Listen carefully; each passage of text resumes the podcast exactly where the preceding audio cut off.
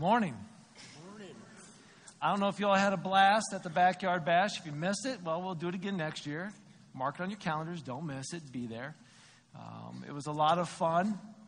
It was really hot, as was a lot of things was this week. Um, but thinking about those moments and those opportunities to show love to others, and uh, what I think I truly enjoyed too, besides just meeting some of our new neighbors, was just connecting some of you with other people in the church. You got to meet some people that maybe you didn't know in our church uh, as well that night, and uh, that was that was so fun. Um, grab your Bibles and open up to Romans chapter eight. If you don't have a Bible, raise your hand. We'll bring one to you. We want to make sure everybody's got something in their hands. We don't put the words on the screen here. We'll put the reference. Um, but I'm, I'm old school. I like hearing the pages flip. I understand we're in a new generation. Some of you like hitting that iPad or phone, looking up your scripture. That's fine too.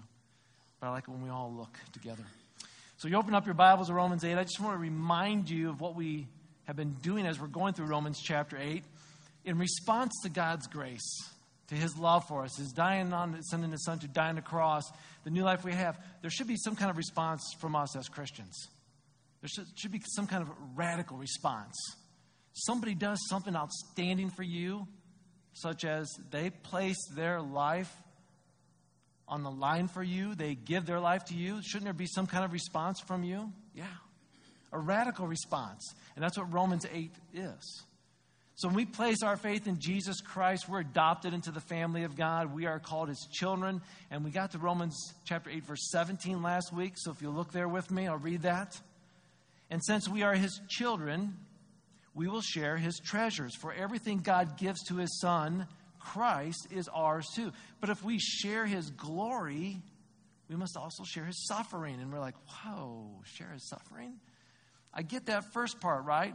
We're led by God's Spirit. As, as His children, we're led by God's Spirit. So our, our actions, our conduct is reflection of our Savior. So we have this new relationship with God. He gives us His Spirit. So His Holy Spirit abides in us, works in us. We don't fully understand it, but we know that He convicts us, He teaches us.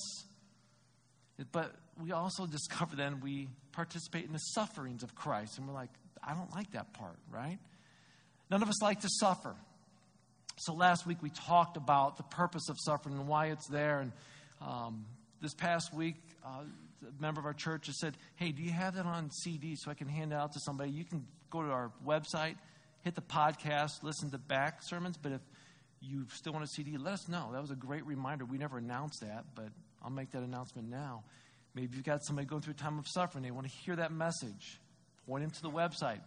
Get them a CD, make sure they hear God's word. But we get to that second part of that verse where it says we also share in what? The glory of God. So we took care of the suffering last week. This week we're going to shift gears and work on the glory of God. And as I've studied and I've prepared, there's a few theologians and commentaries out there that would probably agree that when it comes to defining the word glory, it's a tough thing to do. It's sort of hard to comp- comprehend. And, and actually, we sing about this song, and you've heard the song on the radio. We've sung it here, and I never can get this young lady's name right. Francisca. Francesca. See, I couldn't even get her first name right. I was thinking San Francisco, and I've totally messed up. Can you please say her name nice and loud?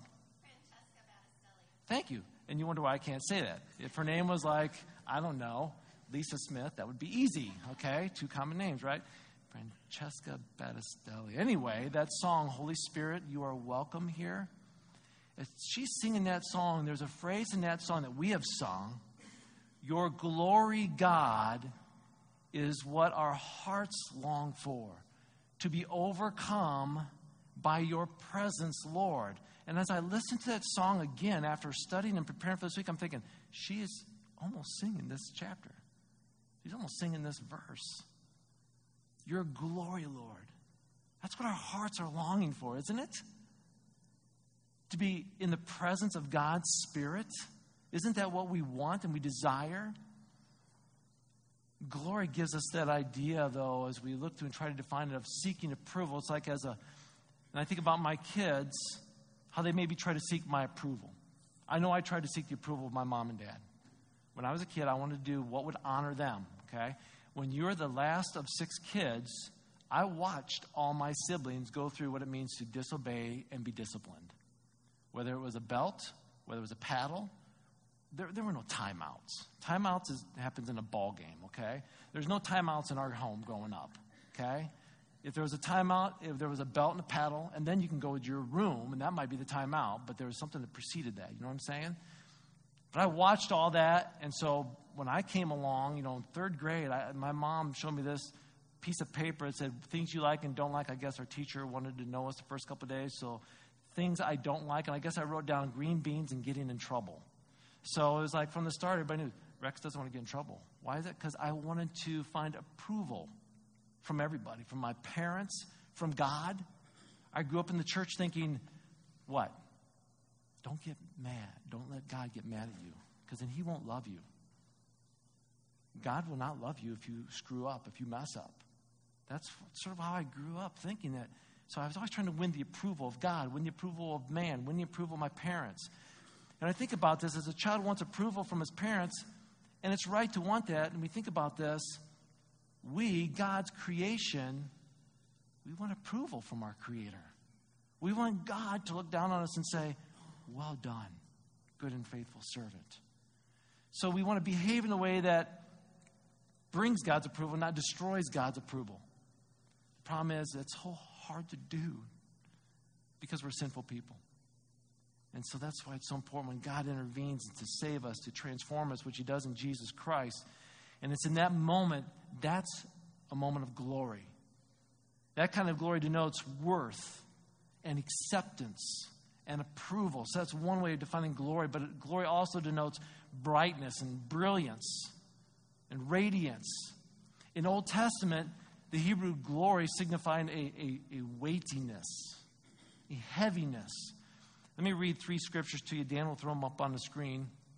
Exodus chapter 40, verses 33 to 35, it says this Then he hung the curtains forming the courtyard around the tabernacle and the altar. He set up the curtain at the entrance of the courtyard. So at last, Moses finished the work. They were so excited, the children of Israel, Moses, that the, the tabernacle was complete.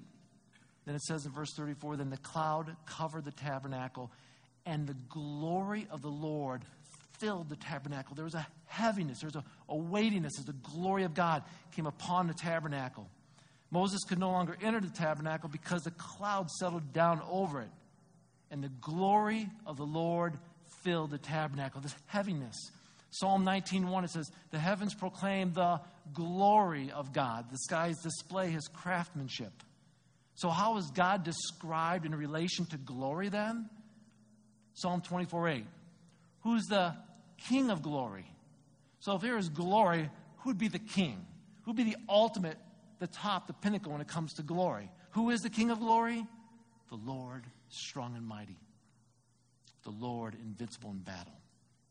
So, glory is the word best used to describe God's magnificence, His brilliance.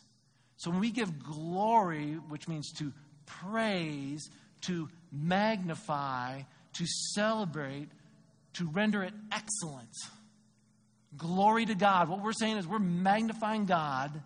The heaviness of His brilliance and radiance is incredible, cannot be compared. And we're saying all the glory to Him This is what's glory. And in this particular passage, look at verse 17. It says what? We share in his glory. Wow, wait a minute. The King of glory, the heaviness, the weightiness, the brilliance of God, we share in that. Isn't it hard to believe? Because what? We, we're sinners. We mess up. We can't even think about, no, I'm, I'm, I'm, I've blown, wait, what did Romans 8 1 say? Therefore, now there's what? No condemnation. You've been forgiven, people. So please understand this. As a child of God who is forgiven, you get to share in his sufferings, but you share in his glory. You share in his glory. You think about this, we, we approve together. We join in approving to be exalted to the same glory which Christ has been raised. That, that's almost unbelievable, incomprehensible. How do you even think of such a thing, right? I agree. I, I can't define it. And you think about this, we, meaning mankind, don't we long for the glory that was once enjoyed by Adam and Eve? Don't we, don't we sort of long for that? I mean, Adam was made in the image of God, according to Genesis 1 26 and 27. I mean, so he's created an image of God, which means man at one time shared in the glory of God. From the very beginning, Adam and Eve, they were sharing in the glory of God. They walked in the garden together, they conversed. But today, mankind is what? Nothing compared to what Adam was, right? We've fallen from God's grace and glory to a degree. You think about this when Adam and Eve sinned, physical decay, sickness, death, suffering, all came. And from what we understand, they were not originally destined to die, from what we understand. As they walked and talked in the garden, a beautiful place, a soul untarnished by sin, there they are in the presence of God. They weren't supposed to die. There was no death, there was no suffering. They shared in the glory of God. But now it's gone. And it's that glory that Paul says we share in a future glorification. Look at verse 17 again. And since we are his children and his heirs, in fact, together with the heirs of God's glory, but if we're to share in that glory, we also share in his suffering, right? There's a desire within us to return, to be restored to that state of position that Adam and Eve experienced. But when we look at verse 18, what does 18 say? Yet what we suffer now is nothing compared to the glory he will give us later. Did you read that? Did you hear that? Read it again. Yet what we suffer now, nothing compared to the glory he'll give to us later. Let's play the compare game. Okay? Let's play the compare game. Would you rather have $100 or a million dollars? Which would you rather have? How many would, what would you choose? Bingo. How many agree with that answer? Raise your hand. A million dollars. Excellent. You're going to stick with me on this, okay? I got two more. You ready? Okay, here we go. Let's do this. Would you rather have, oh, this might be tough for you though. Would you rather have a bike or a new car or a big truck? I'm going to defer to your brother. A new truck. Good answer. What were you going to say? Good answer. How many would have said a new truck or a new car? Raise your hand. Some of you are liars, okay? Because nobody raised your hand. So really, you want a bike. Some of you, you at your age, you shouldn't be on a bike, okay? Tom, what did you choose? you uh, okay? All right. One more. Would you rather have a bite of pie, or would you rather own a successful bakery? Let's go with the answer. What would you choose? A successful bakery. How many went with that answer? Okay, again, some of you are still a little slow and not raising hands. I understand. You don't want to participate. That's fine. For all you participate today, when you leave, you get. No, I'm just kidding. Here's the deal there's no comparison. $100 million. Oh, there's no comparison. I want the million dollars. A piece of pie or my own successful bakery. Are you kidding me? A bike or a brand new? I'm going with the car. There's no comparison. You don't even have to think about it. You do not even have to think about it. There's nothing worth more, right? And what did Paul say about God's glory? Read it again. There's nothing compared to the glory of God. Suffering, God's glory, not even comparable. Not even comparable. Paul compares in verse 18 with the future glory to be enjoyed by God's people with the present suffering, and he tells us that the glory of God far outweighs the suffering. He says this nothing compared, not worth comparing. And in the Greek, that means to drive, lead, or cause to move. Figuratively, it's used in a picture of something to pr- promote motion, okay, towards a heavier balance. We would use the phrase to tip the scales, okay? So you would put something on there that would tip the scales, that would like, boom, it just totally outweighed that's what over here, okay? That's what Paul's saying. Your life and suffering, then Paul says this I'm going to put glory on this side of the scales and watch what happens. And all of a sudden, boom. God's glory outweighs suffering, not even comparable. And remember, glory itself denotes something that is what? When you go back to the original definition of glory, it's weighty, It's heavy, it's having great substance. So Paul's saying that the future glory laid up for us is so heavy that our present suffering is like a feather. You can't compare it. Now, as Landon was up here earlier and he was getting ready to pray and lead us into a time where he said, You know, I'm not sure where Pastor Rex is going to go with the sermon today, but here's a scripture I want to share. Turn in your Bibles to 2 Corinthians chapter 4. He was spot on. I told him I walked in, I got a text message as I walked in the doors this morning, and it was uh, from a gentleman who uh, sends out daily uh, emails, or I'm sorry, daily text messages. And I turned it on, and as I'm walking in here, and I was like, Second Corinthians 4, verse 17. And I was like, Are you kidding me? There are moments when, when we preach, when we gather for church, that God's like, This is the message I want you to preach today. And there's times when I will leave on a Sunday, being human like all of you, wondering, Was that okay? Did the message hit home with anybody? Because I'm, listen, I'm human, okay? So I question my ability at times. And then there are Sundays when I walk in and I hear a song, and then I get a text, and then they play a song up here, and it's boom, boom, boom. It's all lining up with what I'm, we're preaching on. I'm thinking, this is meant to be preached today. This was meant to be heard.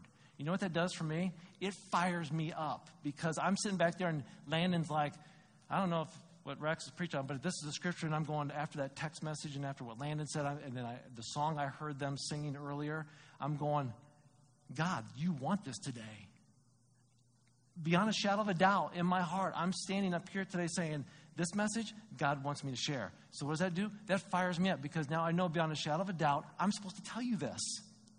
Did you ever have a message that you know you're supposed to tell somebody? And it's like, I can't wait to tell them this because, you know, I, I just can't wait because I know they're supposed to hear this. You know how you get fired? That's how I feel right now as I'm looking at it. So let's look at uh, 2 Corinthians chapter 4, starting in verse 16.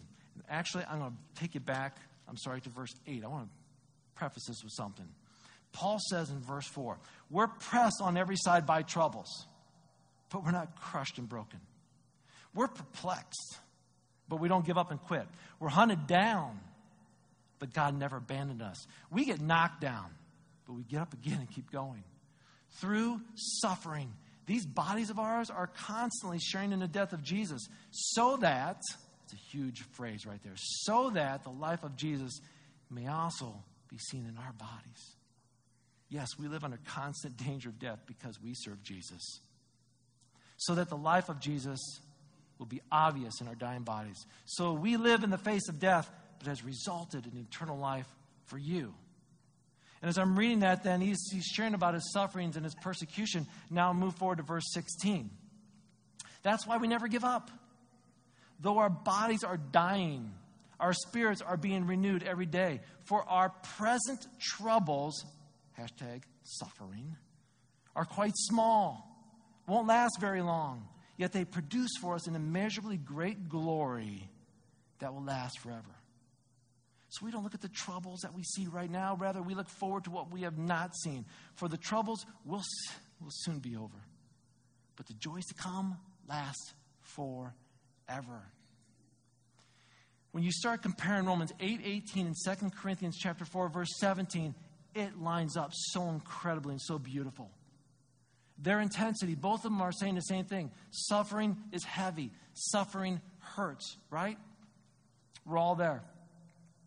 It hurts so much we scream, we cry without reason, we experience deep pain. We're a nation in turmoil where police are being shot, right? The innocent are hurt. We get that. This week, locally, a young girl's life is senselessly ended. We think about work situations, what goes on at work, or home life, or relationships. And we what? We experience suffering. But Paul says the intensity of those sufferings, not weighty at all compared to the glory of God. The intensity of God's glory far outweighs the suffering. Both passages are saying that. And then look at their duration too. Paul distinguishes here by saying our present sufferings, which mean those belong to this present age, what's happening right now. And then he compares that to the glory to what? Be revealed. Meaning the unchanging and eternal glory of the age to come. Paul calls the sufferings momentary, momentary. And the glory what? Eternal. It's hard to think of in eternal terms, isn't it? Especially when you're in a moment of hurting, like right now. This hurts, this stings. And God says, But my glory is eternal. It's hard for us to picture that, right? You maybe remember when Adam Tracy was here with Children's Lantern, and he gave you a picture. I'm going to give you that same picture again because it goes with the scripture, right? So I'm going to need some help. This time I'm going with older brother. Come up here. Anna, I'm going to go with you. And we're going to do this. We're going to tie up all the adults so they won't leave during the sermon. Just kidding. You're going to take this end of the rope and that end of the rope and just start walking as far as you can, both directions. See what happens. Oh, okay. You're going to have to stop, so just start we- reeling it in. When you get to the wall, just start reeling it in. There you go. Go ahead and raise it up high. We're going to do a big jump rope. Everybody on the count of no, it's kidding. Okay. So, thank you very much. It's one of my climbing ropes. I haven't used it in a while. Okay. But this rope here is going to represent for us eternity. Oop, got pulled tight again. There you go. You can pull it. You can, you can, you can really, literally hold thousands of pounds with this rope. Okay. So here's what we're going to do, because we don't fully get this. Okay. You remember the illustration with Adam? What he showed was this. This is the line of eternity. From when time began, way over there, to when time will end, it just goes on. It's, it's, it's eternal, right? And we try to wonder what our lives are like. So I got a small piece of tape here, okay? And this represents from Adam and Eve being created in the world, right, to today. This really little small piece right here, it's this little strand, okay? That's that's probably about three, four hundred years, maybe, maybe a thousand. Let's put that on there. Okay? Now, that, that's representing a thousand years, okay? Can everybody see that tape? Can you see the strand? How many of you cannot see the strand? Okay, a lot of you can't see the strand, okay? But the crazy thing is, in life right now, you see the suffering in your life and it's magnified, isn't it?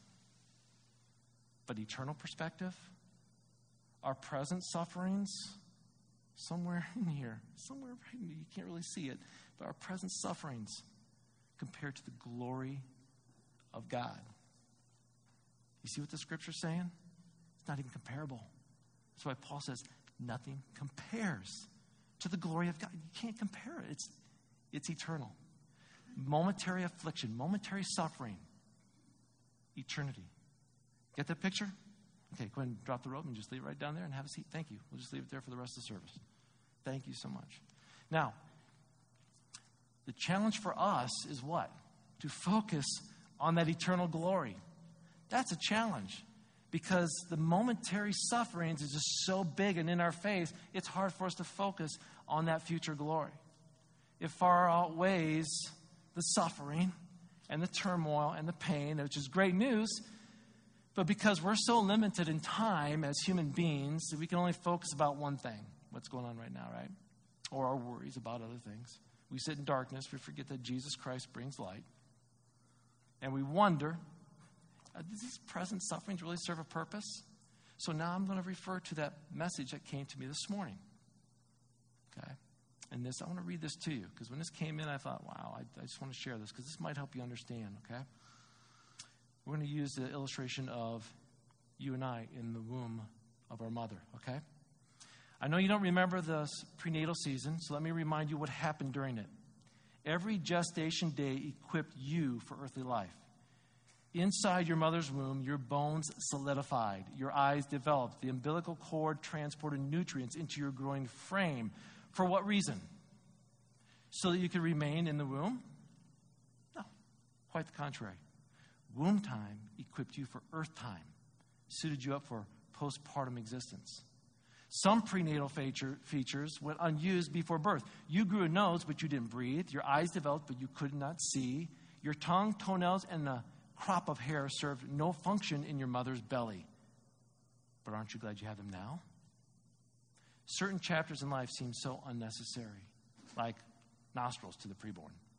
Suffering, loneliness, disease, Holocaust, monsoons. If we assume this road exists just for pre grave happiness, these atrocities disqualify it from doing so. But what if earth is the womb? Might these challenges serve as they may, severe as they may be, serve to prepare us and equip us for the world to come? So, as Paul wrote, these little troubles are getting us ready for an eternal glory that will make all of our troubles seem like nothing. And I read that and I thought, that was from uh, Max Lucado's book, Fearless, which got forwarded to me. And I thought, yes, yes, that's exactly what we're talking about this morning. Thank you, God, for that little word of encouragement. And in light of the present, what does Paul then say in 2 Corinthians 4 16 and 18? He said, That's why we never give up. Look at verse 18. We don't look at the troubles we can see now, rather, we fix our gaze on things that cannot be seen.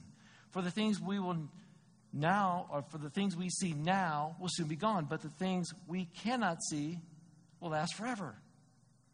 Never give up.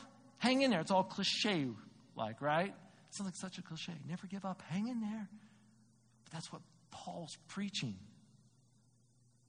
There's a recent movie, obviously wasn't true, okay, but it's a great picture of endurance. It's called The Martian. I don't know if anybody saw that, okay?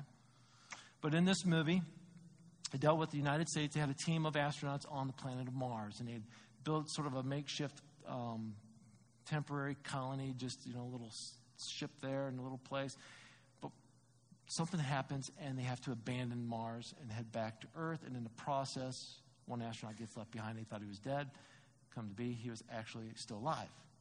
So, as the ship is heading back home, which is going to take years to get home, right? They find out that he's alive. And Earth finally is able to communicate, and in the process, they're going to figure out how can we go back and rescue him before he runs out of food and water and oxygen and everything else. And that's basically what the movie was about. Fictitious, yet nothing short, though, of the many stories that you and I hear about all the time about people who endure and say, I'm not going to give up. I would do everything I can to live. I would do everything I can to survive. I'll do everything I can until help comes, which that movie would seem to be about, but we see that all the time in real life. And Paul says, Hey, I've thought this out. Matter of fact, there's a word that says, I reckoned. If you read different translations, or in our translation I read, it says, I consider, okay? which means he's weighed things out. He's reasoned it over. This present world is tough. Yes, I've thought about it, filled with suffering, but nothing comparable to the glory that is ahead. Nothing comparable to the glory that is ahead. I've thought it out, I've reasoned it out. This isn't blind faith. This is like, well, just trust Jesus. No, I've thought it out. I'm trusting Jesus. Think it through. It's worth enduring this present suffering for what's to come? Yes, because the present sufferings don't compare with the future glory. Not even comparable. Put them both on a scale, Paul says. And When you do, you discover present sufferings, nothing. Glory, everything. Everything. Paul continues in his verses. Look at verses 19. Let's go back to Romans chapter 8. Romans chapter 8 starting in verse 19. He says this For all creation is waiting eagerly for that future day when God will reveal who his children really are. Against its will, everything on earth was subjected to God's curse. All creation anticipates the day when it will join God's children in glorious freedom from death and decay. For we know that all creation has been groaning as in the pains of childbirth right up to the present time. And even we Christians, although we have the Holy Spirit within us as a foretaste of future glory, we also groan to be released from pain and suffering. We too wait anxiously for that day when God will give us our full rights as His children, including the new bodies that He's promised us. As Paul was talking here, he goes, Hey, let me talk about the physical world, okay? The inanimate things. Not man, but let's talk about matter. Let's talk about plants. Let's talk about let's talk about animals and their current imperfection and their longing for a day of liberation. Paul personifies nature and expressing that like us, like showing us that even nature is wanting to become more. It's waiting for God's glory. The world's not to be worshiped, right? We do sometimes we get a little too crazy on this earth and we're like, we're going to worship the earth and we get over a little too green, okay? But let's remember this. Being created, we don't worship things that are created. Follow me on this? We do not worship things that have been created. We worship the Creator. That's a problem. Sometimes we worship creation instead of the creator. We worship people. We worship sports. We worship occupation. We worship arts. We worship music. We worship anything you can think of. We worship food. We worship entertainment and entertainers. And God says, I'm the one that created all that. Why are you worshiping that, not me? I love mountains, but I don't worship mountains. I love creation, but I cannot worship creation. It did not come into existence on its own. It was created by God, and therefore it does have value. The earth has incredible value, but again, it's God's creation. So we worship the Creator, not creation. We also know that the world, though, is not what it was created to be. Besides the infliction that we've put upon this earth with pollution, whatever it may be, the world has fallen prey to the curse of sin. Genesis chapter 3 says this that the earth, just like mankind, was cursed. So when you read in verse 20 of Romans 8, what does it say? Against its will, all creation was subjected to God's curse, referring back to Genesis 3. This earth is decaying, it is dying. As a result of sin, that's how the earth is described. And I want to read something to you. I'm going to read verses 20 and 21. You can read along, but I'm going to read it from a different translation, the NIV. It says this For the creation was subjected to frustration Everybody know what it means to be frustrated? The creation was subjected to it. Not by its own choice, but by the will of the one who subjected it in hope. That the creation itself, listen, will be liberated from a couple things. One is bondage and decay, and brought into freedom and the glory of the children of God. Listen, we all know what it feels like to be defeated and frustrated, right? When something doesn't go our way, we get frustrated. When we lose, we get frustrated. When we want somebody to do something, they don't do it, we get frustrated. We get that, right? C, uh, C.S. Lewis gives us a, a picture of how uh, creation is possibly frustrated in the Chronicles of Narnia. You may remember the Chronicles of Narnia and the book The Lion, the Witch, and the Wardrobe. Now, in that book, okay, the land was in a state of what? Perpetual winter. It's always cold, it's always winter.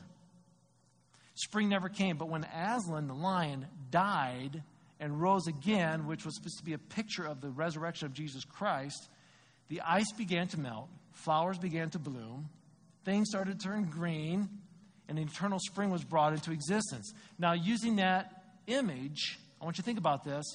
The earth as we know it, like right now, is like a, in a winter state. It's looking forward to an eternal spring. It's frustrated because it is not yet what it was created to be. Our winters of personal discontent and frustration is someday going to pass, church, and we will taste the glory of a perpetual spring, an eternal spring. And Paul gives us that picture through creation. He uses these, the word bondage to describe the state of nature and earth as well. When you're in bondage, you are powerless. Nature is powerless right now to do anything about decay and destruction. It needs to be rescued and freed by God. That's what redemption is all about. And then Paul uses finally the word decay. Earth is not evolving. We're not going out there and saying, wow, it's getting better and bigger. And no, it's decaying.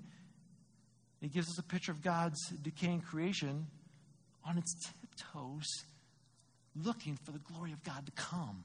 That's the picture here in Romans chapter 8, verses 20 to 22.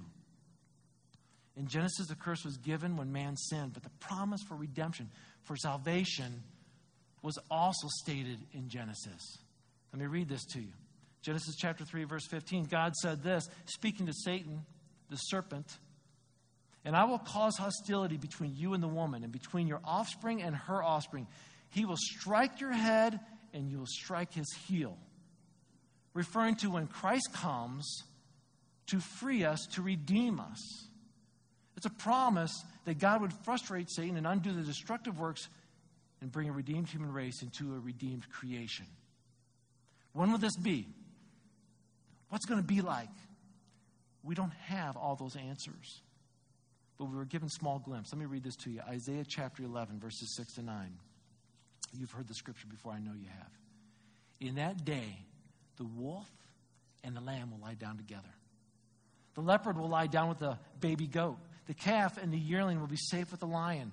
A little child will lead them all. The cow will graze near the bear. The cub and the calf will lie down together. The lion will eat hay like a cow. The baby will play safely near the hole of a cobra. Yes, a little child will put his hand in a nest of deadly snakes without harm.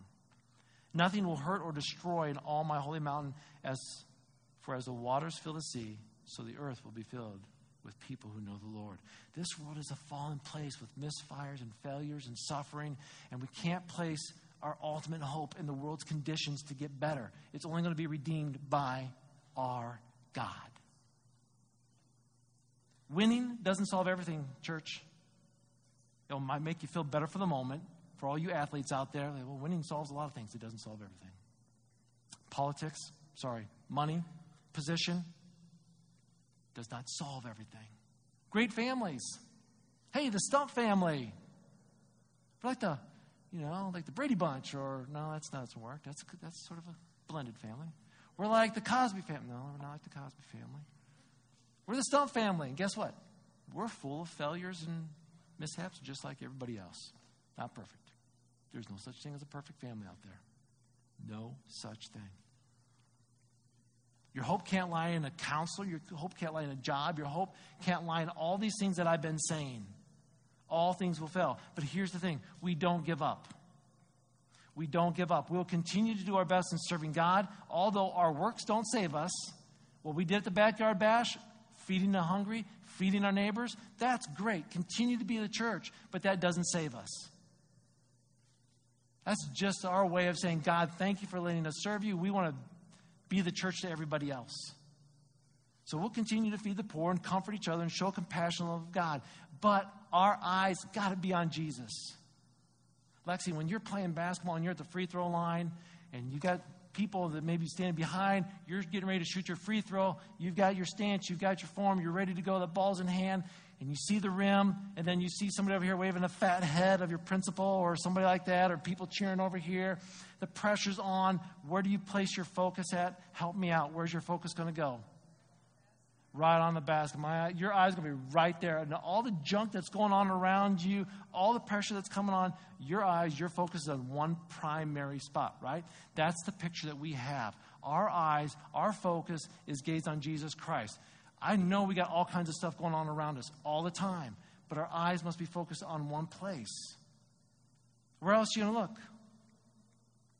Everybody else will eventually disappoint you. Everything else is going to crumble around us. Only Jesus is worthy of our trust. Worship team, would you come forward, please? So here's the thing we're going to share in His glory, the glory of God. Think about this. We're going to share in the glory of God. Nothing compares to it.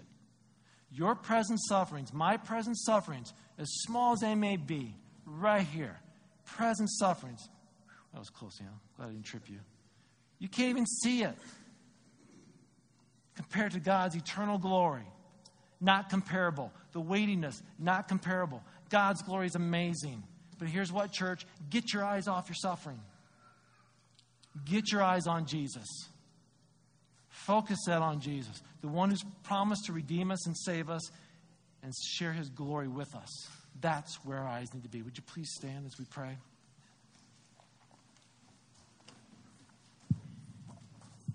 Heavenly Father, I thank you, Lord, for being an amazing God. I thank you, Lord, that in spite of what we're going through in our lives, these present sufferings are nothing comparable to your eternal glory. The glory you say, I want to share. Are you kidding me? We can't even understand that because when somebody shares something with us, we think, well, they probably got plenty of it or it's not a big sacrifice to them. But God, you say, I want to share my glory with my creation. So hard for us to understand. It's so incredible. So, God, we say thank you. Thank you for wanting to share that glory with us. Thank you for being incredibly full of glory. Above all things, your glory is brilliant, it's heavy, it's weighty. So, Lord, when we sing glory to you, we're saying we're just going to magnify that. We're giving you all the glory. The incredible thing is, you're saying that I'm going to share it with you. So hang in there. Church, hang in there.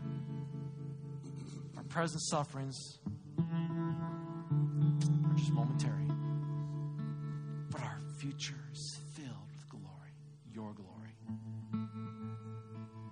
So, Lord, I just pray for this church right now that if we're struggling today, Lord, help us just confess to you. Help us to surrender to you, to say, I can't do this anymore. I've been trying to fix this on my own. Just surrender.